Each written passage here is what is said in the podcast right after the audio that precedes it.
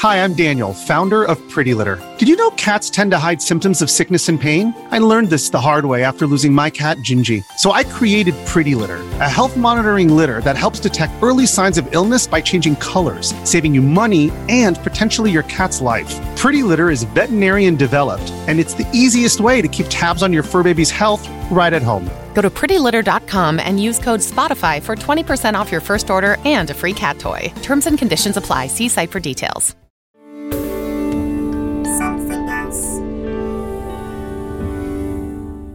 Just a heads up this episode contains some strong language.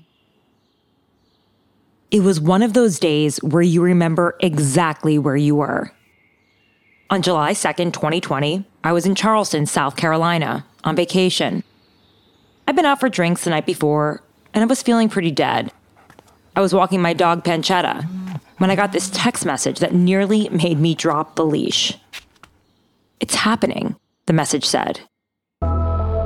Was from my colleague, Emily Saul, who used to be a court reporter for the New York Post. She'd got a tip off from a source at the Southern District of New York that she should rush to the courthouse. They were putting together an impromptu press conference at noon, and it was going to be big.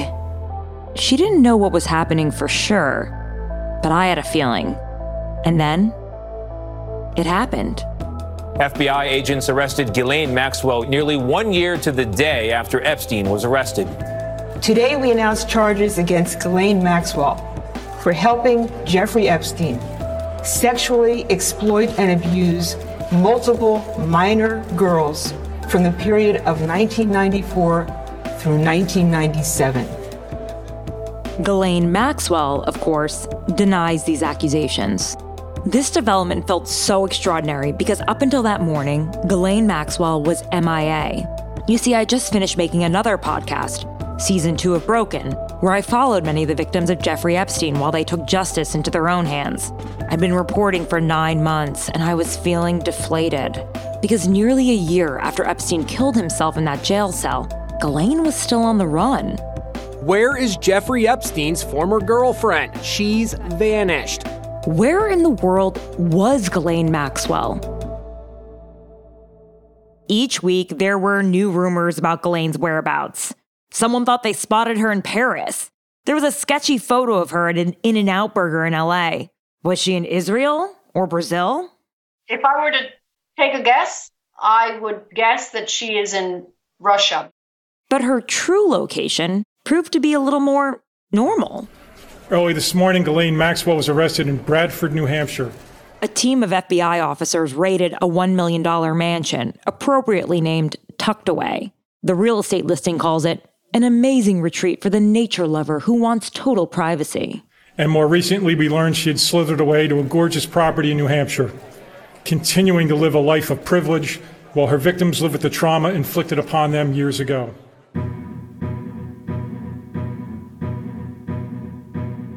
While traveling around the country reporting on Epstein's victims, I heard so many stories about Ghislaine.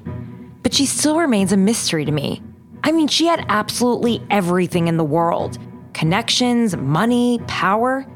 But she allegedly ended up recruiting underage girls for a sex offender. Now, she sits in a Brooklyn jail cell awaiting trial. Then I started to hear stories about Ghislaine's family, a family steeped in power and drama, and at the head of it was her father, Robert Maxwell. My mother's ideas were instilled in me. She told a relative many years ago, My son will be famous someday. I just feel it, and I know it.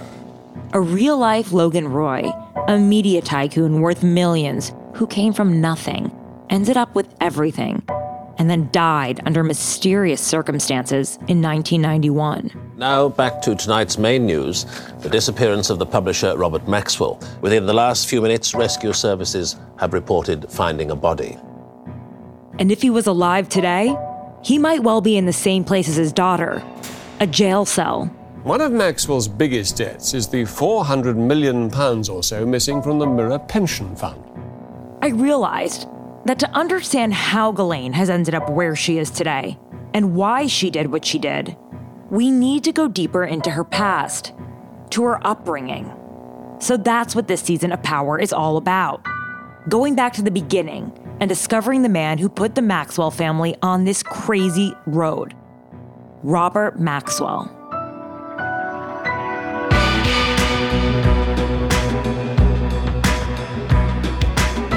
I'm Tara Palmieri, and from something else, this is Power The Maxwells. Episode 1 Daddy Issues.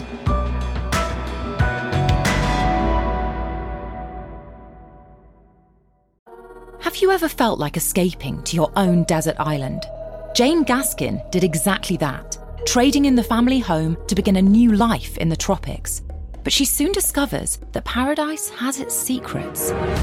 I'm Alice Levine, and this is The Price of Paradise the island dream that ends in kidnap, corruption, and murder. Wish you were here? Follow The Price of Paradise now, wherever you listen to podcasts. Welcome to True Spies, the podcast that takes you deep inside the greatest secret missions of all time. Suddenly, out of the darkness appeared Bin Laden. You'll meet the people who live life undercover. What do they know? What are their skills? And what would you do in their position? Vengeance felt good. Seeing these people pay for what they'd done felt righteous. True Spies from Spyscape Studios, wherever you get your podcasts. What is my secret? I will let you and your viewers know what it is. Robert Maxwell was born into extreme poverty in Central Europe. We didn't have enough to eat. I've only had three years primary education. He was an Orthodox Jew who escaped the Holocaust. He was a war hero, a British member of parliament, and then he built a publishing empire from scratch. Today, our group is internationally recognized as one of the world's 10 leading global publishers. As a newspaper tycoon with publications in London and New York, he was second only to his nemesis, Rupert Murdoch. Play Win a Million in the Daily Mirror. I guarantee you will all get a fair and equal chance to play and win one of our millions. There were the yachts, the private jets, and the oversized ego. Call me back. I'm in the plane. He had the ear of world leaders. He said, Do you think Mr. Gorbachev would invade anywhere without calling me first? When he died, he was buried in the Mount of Olives in Israel, holy ground, usually reserved for prophets, rabbis, and great statesmen. And maybe he was a great statesman to some people, but certainly not to everyone. Colourful, larger than life, i.e., just a complete bastard. Jesus, now that's unwelcome visitor. Fuck off. He was a giant of a man with an insatiable appetite for the finer things in life. He used to wipe his bottom on, on the hand towels. He never used to use toilet paper. He allegedly worked with the world's biggest intelligence agencies. Have you ever had any dealings with the Israeli intelligence service? Certainly not. It's outrageous. And then there was the small matter of financial corruption. He had taken money from his employees' future, robbed their future. A revelation that really only emerged after his death. And nearly 30 years later, we're still trying to make sense of how he died. The millionaire publisher of the Daily Mirror, Robert Maxwell, has been reported missing from his motor yacht off the Canary Islands. Well, we've just heard from the Air Sea Rescue Center at Madrid that a body has been found. Robert Maxwell was married to a French woman named Elizabeth, but everyone called her Betty. Over 15 years, she gave birth to nine children. Seven of them are still alive. One of the daughters died of leukemia at the age of three. The eldest boy was in a horrific car accident when he was 15 and remained in a coma until his death in 1968. By a weird twist of fate, the accident took place just two days after Ghislaine was born, on Christmas Day 1961. As the youngest, Ghislaine quickly became Daddy's little girl. I saw, witnessed quite a few things because I was like, he just ignored me. I was just there, like, like, you know, just there, and I was invisible. That's Carol Bergoli. She worked as a secretary at Maxwell's central London headquarters, and she saw some of the private moments most people didn't get to see. Robert was hoovering up companies around the globe, while Ghislaine was living it up as a socialite in her 20s. he was on loudspeaker. The receptionist said, Ghislaine, Mr. Maxwell, and he picked up the phone and he just said, meow. And she went, meow, meow, and he went, meow. And it went on like that for about a minute, I think. and then I think he said something like, What are you doing? And she says, Nothing. Just a nothing call, really. Just a, a meowing call. Yeah. Of all the children, he was the most indulgent with Ghislaine, the youngest. That's Roy Greenslade. He's one of Robert Maxwell's biographers, and he edited Robert Maxwell's Daily Mirror, one of the UK's biggest selling tabloid papers. We're going to hear a lot more from him over the series. He allowed her a license, I think, he'd not given to the others. And she was very clever with him. She had learnt to deal with him, to giggle, to make him smile, to indulge him, to smother him with kisses, uh, and to be very attentive. When she wasn't meowing on the phone, Ghislaine was a pretty regular fixture in the office. It was the late 80s. She was in her 20s and had recently graduated from the University of Oxford. She'd swan into the office occasionally she'd perch herself on the edge of my of my desk with her long, lovely legs, swinging them, and she'd say to me, "Got any fags, Carol?" That's cigarettes. I'd say, "Yeah, help yourself." She'd take the packet and would never give it back to me. Robert Maxwell wasn't exactly the easiest boss. And don't even think about slacking. Because He'd creep up behind me and say to me, What are you doing? You never knew what his next strange request would be. One day he barged in and demanded a dictation in French. And I said to him, I'm sorry, Mr. Maxwell, I, I don't speak French. Decades before Donald Trump hosted The Apprentice, Maxwell was notorious for his short temper and for impulsively ending people's careers. So he thumped the table, Maxwell, and he said, I don't pay you to tell me what I can't do. You tell me what I can do. He said, You're fired. But for Carol, this was an exciting place to work, and it wasn't just because of the champagne happy hour that the butler served every Friday. Maxwell owned half a stake in MTV Europe, and all sorts of people would come into the office. Once he was negotiating to buy a soccer club, which was then owned by a famous pop star. Elton John was wanting to sell it at the time. And his, his um, manager was very difficult to deal with and wanted Maxwell to go to Elton John to sign the contract. And Maxwell doesn't go anywhere. You know, he just doesn't go anywhere to sign. They come to him. So there was this standoff. Elton John's manager rang the office. He was furious. One of Carol's colleagues answered the phone. Mr. John will not go anywhere to sign. You, Maxwell comes to him, and blah blah blah. And she just said, as cool as a cucumber, she said, "Well, do you have the right orifice to the phone?" Because all I'm getting down this line is a lot of shit, and put the phone down. So then Elton John came in and signed the contract. Being Daddy's little girl set Ghislaine apart from her siblings. Her older brothers, Kevin and Ian, were already working hard within the Maxwell organization, whereas Ghislaine was getting a different sort of reputation. I don't think she's ever worked at what you call worked.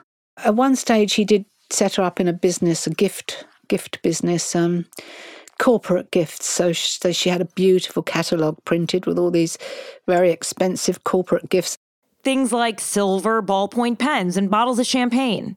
Carol remembers buying a huge silver diaper pin for a colleague's baby. It was engraved with the child's name. And of course, you know, Maxwell would expect everyone he knew in business to to buy them off her, so she didn't have to go out and sell it. She just had to say whose daughter she was, and and it, and they sold themselves, I expect. But it wasn't really working out for Ghislaine. It was clear to most people that Maxwell Corporate Gifts was an unprofitable vanity project. Just something to keep Daddy's little girl occupied while her brothers, Kevin and Ian, were entrusted with running more important parts of the family business. There's a story in one of the many books written about Maxwell, this one by the late journalist Nicholas Davies, about a phone call Ghislaine made to her father. There was no meowing this time. Ghislaine was visiting New York and was thinking of dropping in on Donald Trump to sell him some of her corporate gifts. She asked her father if he would phone Trump to set up a meeting, as they were friends. But Maxwell said, Have you got your bum in your head?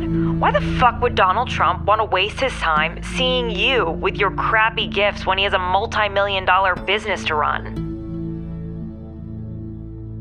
Roy Greenslade remembers a party he attended when he was editor of The Mirror. It was at Headington Hill House, the mansion where the Maxwell family lived in Oxford. I saw them around in the office, but to see them still in his presence, all of them together, always looking, in a sense, to their mother for some form of protection or whatever. I think then one realized how monstrous he could be in terms of his own children. Here's an example. In Roy's book about Maxwell, he writes about how mealtimes were particularly fraught. Robert, Betty, and the seven kids would sit around this enormous table in their lavish mansion every Sunday for a classic British Sunday lunch. Then, Maxwell would grill each child in turn to make sure they were learning enough at school. Once, he reduced Ghislaine to tears because she failed to define the word theocracy. And that really, I think, made their lives a complete misery, completely unlike, I think, um, many other children. It was an abuse of kind, psychological abuse. This kind of abuse wasn't confined to just their childhood. Despite Ghislaine's status as daddy's little girl, Robert once had the locks changed on his personal kitchen because he found out that Ghislaine had popped in for a snack. This controlling behavior seems especially ruthless when you learn that Ghislaine was anorexic as a child. Maxwell needed to dominate everyone, whether it was his staff or his family. While Maxwell could treat his favorite daughter with absolute disdain, on the other hand, his affection for her could be effusive. Once Roy, then the editor of the Daily Mirror, was in a meeting with Maxwell in his 10th floor drawing room. They were mid conversation when Ghislaine sheepishly interrupted them. She was summoned because Maxwell had learned that she was practicing dangerous stunts on one of her many vacations and she had had an accident. And he told her, Why do I have to hear this from Signor Agnelli and not from my own daughter? You're always doing foolish things. This referred to her jumping out of a helicopter with water skis on or something. I mean, she was fairly uh, bold and uh, uh, daring. That's right. Jumping out of a helicopter on water skis. But this time, Ghislaine pushed back. She said she wasn't fooling around and it wasn't dangerous. But Maxwell continued to tell her off in front of Roy, who sensed Maxwell was enjoying himself. There was something about the dropping of the Agnelli name that made a difference. Here was one of uh, Italy's richest families, and it, she was connected to it, and I think he rather liked that.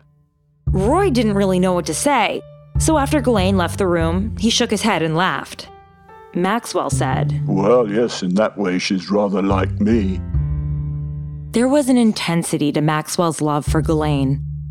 Once he told a journalist, My family won't inherit anything. The only ones who deserve anything are my youngest, Ghislaine and Kevin. I adore both of them. Kevin is so much like me, and Ghislaine is a friend. Robert walked a fine line in his relationship with Ghislaine, adoring and supporting her, but also controlling and tormenting her.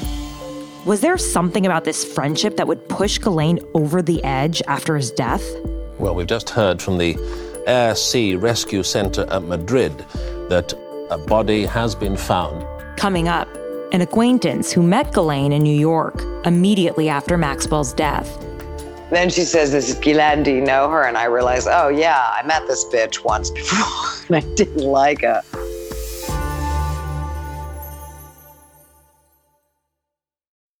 When you make decisions for your company, you look for the no brainers. If you have a lot of mailing to do, stamps.com is the ultimate no brainer. Use the stamps.com mobile app to mail everything you need to keep your business running with up to 89% off USPS and UPS. Make the same no brainer decision as over 1 million other businesses with stamps.com. Use code PROGRAM for a special offer. That's stamps.com code PROGRAM.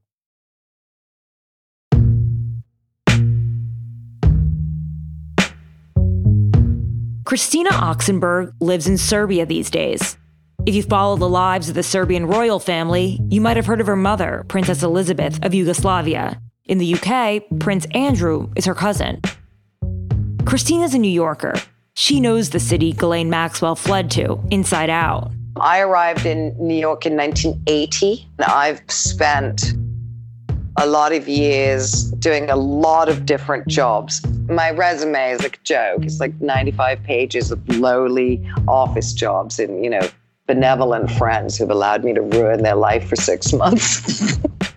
In those early years, she worked as a director of a music video. She worked in PR. She was a researcher for writers. You know, paying my rent and doing my thing. Christina doesn't have many souvenirs from her old life in America. She lost everything in a hurricane a few years ago. But there's one photograph she found again recently. A photograph she didn't lose from back when she was living in New York. It's a picture of Ghislaine Maxwell. It was taken in the restaurant on the top floor of Barney's department store on 7th Avenue. The spot was later known as Fred's, where famous people go to eat overpriced salads. On that day, in the early 90s, Christina spotted a friend from afar, so she crossed the busy room. I went to say hello to my friend. The person her friend was having lunch with looked familiar. Then she says, This is Ghislaine, do you know her? And I realized, oh, yeah, I met this bitch once before and I didn't like her. So, what happened that first time when Christina met her? It's it's very detailed, the first exchange. So if you really want me to go plowing through it, I will, but if I don't have to, because I'm already exhausted. I'm an old bag with a horrible, I'll be dead in six months by the time your story comes out. Okay, here's what happened. So, Ghislaine, the very first time I meet her, it's at a wedding. Don't bother asking questions because I'm not going to say more than what I'm saying. Like, whose wedding is it? like, never mind that. I meet her at a wedding in America. In Virginia, to be precise. The year was 1990. I am with my husband, who is English. We've been married at that point for long enough for me to know I'm planning on getting a divorce soon. The wedding was full of Americans. Most of them were Christina's friends. There was one British guy there. Who I know from childhood, because I did grow up in England, hence the messy accent. But he had brought as his date, as his plus one, Ghislaine Maxwell. This is 1990, so Robert Maxwell is still alive, and Ghislaine was Daddy's little girl. It's easy to imagine how she must have looked. She was probably wearing a big hat, maybe even gloves. So she strolled across, kissed, kissed to the hut to my husband, Damien Elwes, E L W E S for sugar. so she strolls over to say hello to Damien, her friend from, you know, from England. They hug, they're thrilled to see each other. Damien does not bother to introduce me, which was his way. She says, What is this? pointing at me with her chin. What an introduction. Christina laughed awkwardly and kept quiet. I don't care. I'm not going to be offended. But it's not how I would say hello. The husband and Ghislaine went on talking for a few minutes, totally ignoring Christina. And then she loops her arm through his, linking their arms, and she she strolls him away into the crowd. Who on earth was this woman with so much confidence? That's pretty ballsy to swoop in and pull away someone's husband. It almost sounds like something her father, Robert Maxwell, would have done to show who's boss, to assert his dominance. You know, she was trying to set the scene that she was in charge and that whoever I was, she had more dibs on Damien than me. But I was laughing because I was like, keep him, bitch. Okay, let's go back to that New York restaurant encounter a year or two later. By now, Christina and her husband had separated. While Christina hadn't forgotten that exchange at the wedding, something had happened to Ghislaine since then. Something that had changed her life. Months earlier, Robert Maxwell had died in the most dramatic way. His death and its fallout was such a massive story that it actually made Christina feel something for Ghislaine pity. The fact that her father had died made me um, put lay down my sword, um, put aside any initial thoughts I had had of her when I first met her, um, and, just to be polite and also give her a second chance because maybe that's life altering. You know, maybe she'll be nice now. Uh, so I, I, I guess, uh, offer my condolences, and she asks me for my phone number. And she says, please, you know, I'm new in town. This is obviously in New York City. And um, can we be friends? What did Ghislaine see in Christina? She misread me. She saw in me someone, she understood the, uh, my lineage. She decided erroneously from the beginning that I was someone she could play with, that I was someone she could lure in. Christina gave her her number and took a photograph of Ghislaine, the one she found again recently. In it, Ghislaine is smiling at the camera. She's wearing a white sweater. On the surface, she seems happy, but looking at it now, it, it feels different. It's as if the ghost of Robert Maxwell is hanging over Ghislaine. And the next time Christina met Ghislaine, she'd begin to see the effect it had on her.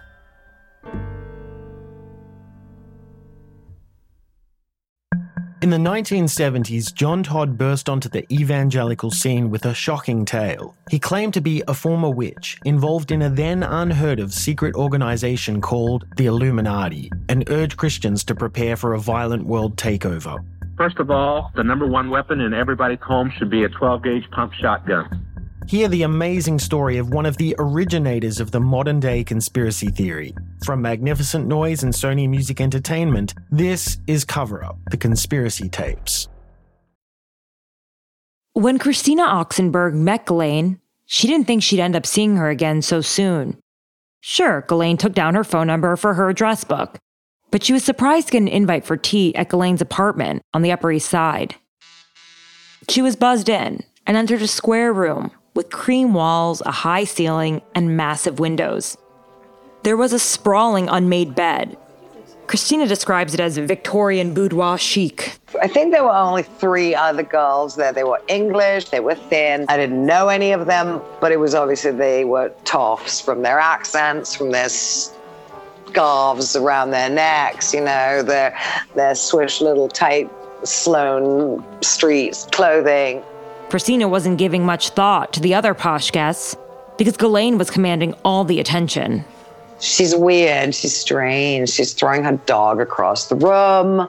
Wait, throwing her dog around? Christina says that Ghislaine had a baby Yorkshire Terrier called Max. She says she threw him around the room more than once, making him quiver. Another thing, Ghislaine was only wearing her underwear. I know you want to know what it looks like, so I'm just going to tell you. It was white and frilly, and it wasn't a thong, thank God. Um, and she didn't look bad. She didn't look terrible. I mean, I wasn't put off, but I was surprised. And um, it was a hot day, I'll give her that. Who hosts a tea party in their underwear? What Ghislaine was saying was weird, too. I am broke. She said it more than once. I, I didn't question it. I've been broke most of my life. You know, there've been ups and downs, and sometimes it's been seven dollars in the bank, and I have asked for sandwiches from friends. It's happened. So when she said she was broke, I took it literally. I find it hard to believe that Ghislaine Maxwell was as broke as she claimed to be. Maybe it's all relative. I'm sure it wasn't easy accepting a more modest life, one that didn't come with yachts, private planes, and helicopters. And I just didn't really read the signs that she was sitting in rather a pretty apartment that you can't have if you're broke. It was a studio, which means literally one single room, but it was pretty and it was in the it was on the up it was in the best part of town. You can't do that if you're broke. I've heard about this place that Ghislaine moved into when she first arrived in New York. Christina thinks it was an elaborate theatrical display intended to hide the obvious truth. She was just mourning her dad. Father had died. That was really the whole that was the whole story, but she was she kept saying she was broke. Christina felt uncomfortable and left the party early. She didn't really want to become Ghislaine's New York pal. We were never friends. We had occasional run ins. And in those run ins, she revealed herself. Christina could see the signs then that we know for certain now. Ghislaine Maxwell wasn't truly broke. There were reports that her father left her a trust fund with an allowance of $100,000 a year. Maybe that isn't enough to live a fabulous life in Manhattan like the one she lived in London as a socialite, but she certainly wasn't broke. But maybe when she said she was broke, what she really meant was that she was broken. When Christina looks back on those early meetings, after everything that's happened, she sees it as kind of a turning point in Ghislaine's life. With her father's death, she becomes either somebody else that she, she would never have become, or she becomes who she truly is. Had her father been alive, could this ever have happened to her life? Would she have slid down that pole of crime where she is now? When Robert Maxwell died in 1991, he left behind a legacy that was almost as big as his ego. But maybe the biggest mark he left on the world was his daughter, Ghislaine. Of course, the crimes Ghislaine is alleged to have committed were of her own volition. She was an adult, her father was dead. We can't really blame Robert Maxwell for that. But when it came to her pursuit and abuse of power, could it be something she learned from her father?